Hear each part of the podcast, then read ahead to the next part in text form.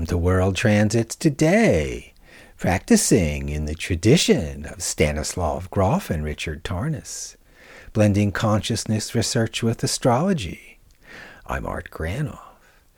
Today, May 2, 2021, on World Transits, we explore four planetary archetypes Mercury, Venus, Saturn, and Neptune focusing the spotlight on two current transits Mercury sextile Neptune and Venus square Saturn, both ending today.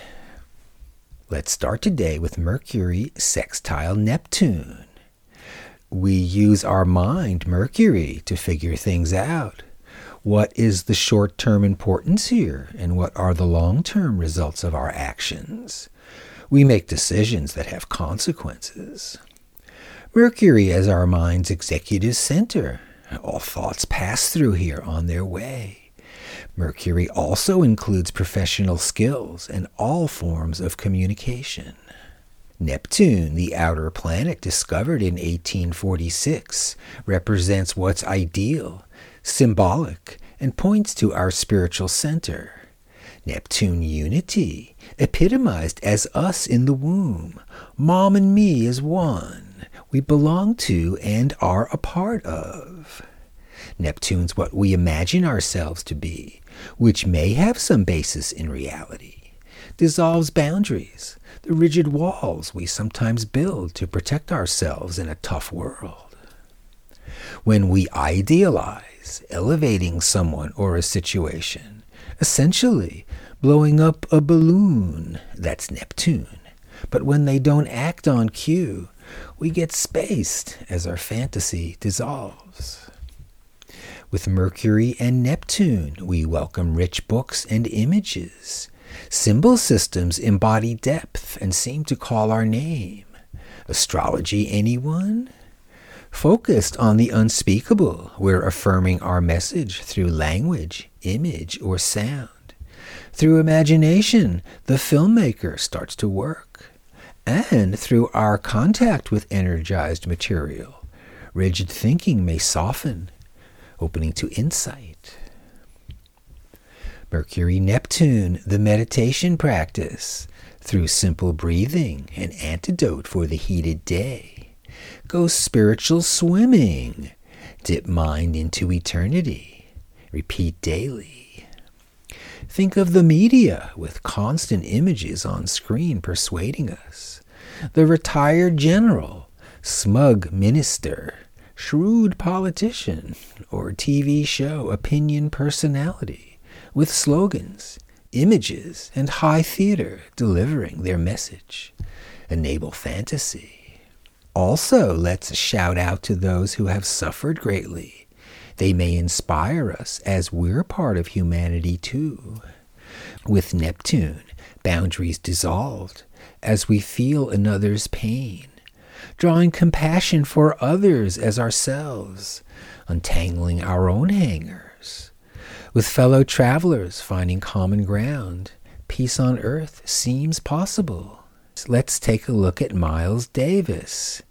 Here's his chart with Mercury square Neptune, the ability to find the prize within, then bring it back here. Miles Davis, the best selling jazz artist in history, with over 60 albums, kept imagining, reinventing himself through the decades. Also, his moon trine Neptune, open and giving, and Neptune opposite Jupiter, expanding the fantasy. Neptune square moon Saturn. Saturn and Neptune, the clash of the imagination versus the real, or building structures, a band, a record, a concert tour to express the imagination. Also, check his Sun conjunct Mercury, brilliant mind and intellect. Sextile Uranus conjunct Mars. Also, Davis with a lifelong alcohol and drug habit. Before psychedelics, the way into deep states was with booze or narcotics. Mercury is about facts, rational thinking, or overstimulation. Neptune is imagination, flow states, or being spaced out.